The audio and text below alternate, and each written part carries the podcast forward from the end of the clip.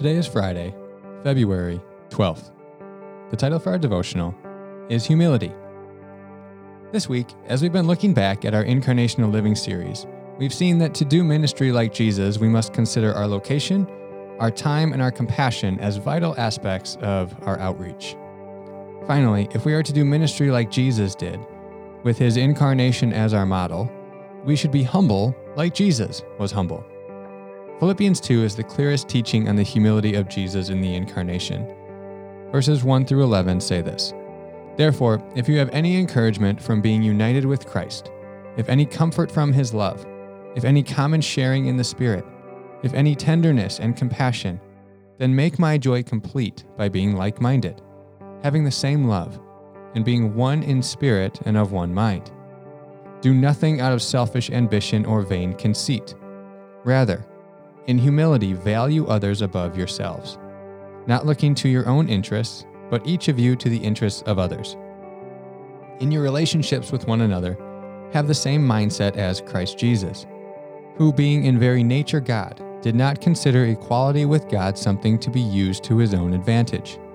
Rather, he made himself nothing by taking the very nature of a servant, being made in human likeness. And being found in appearance as a man, he humbled himself by becoming obedient to death, even death on a cross.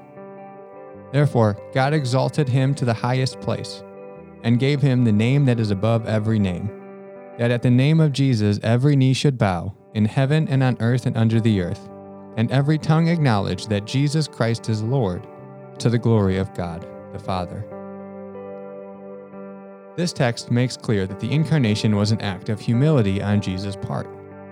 It also specifically uses the humility seen in the theology of the incarnation as a model for how followers of Jesus should also be humble.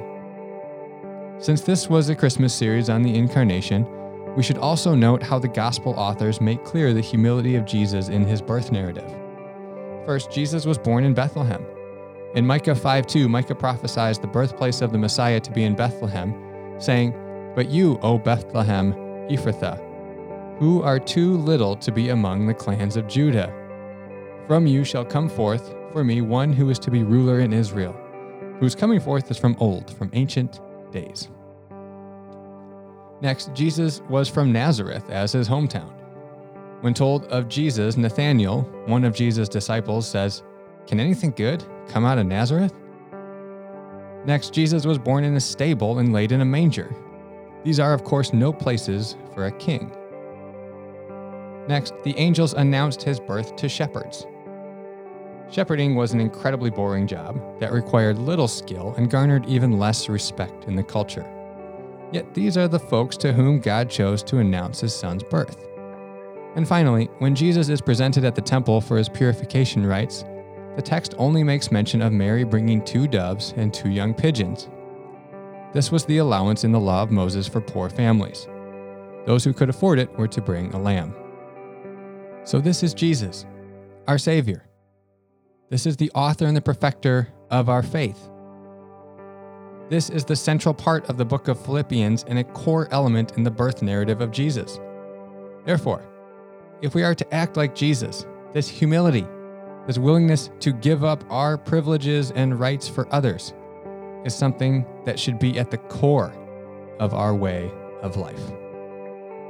For additional content today, I'm just going to read Philippians 2 5 through 8, which we read above, out of the message version. This version, I think, really brings out the humility of Jesus in everyday language. Philippians 2, beginning in verse 5. Think of yourselves the way Christ Jesus thought of himself. He had equal status with God, but didn't think so much of himself that he had to cling to the advantages of that status no matter what. Not at all. When the time came, he set aside the privileges of deity and took on the status of a slave, becoming human. Having become human, he stayed human. It was an incredibly humbling process. He didn't claim special privileges. Instead, he lived a selfless, obedient life and then died a selfless, obedient death. And the worst kind of death at that a crucifixion. For reflection time today, spend a few moments reflecting on the humility of Jesus in coming to earth and dying on a cross. Thank Him for His love, His sacrifice, and his humility. Then, I think the best thing that we can do to remain humble like Jesus is to practice regular repentance. It's hard to be proud when we are aware of the myriad ways in which we fail. Get alone for a bit today and repent of your sin. Remember that Jesus' work on the cross has removed your sin from you if your faith is in Him. But don't move away from your sin too quickly.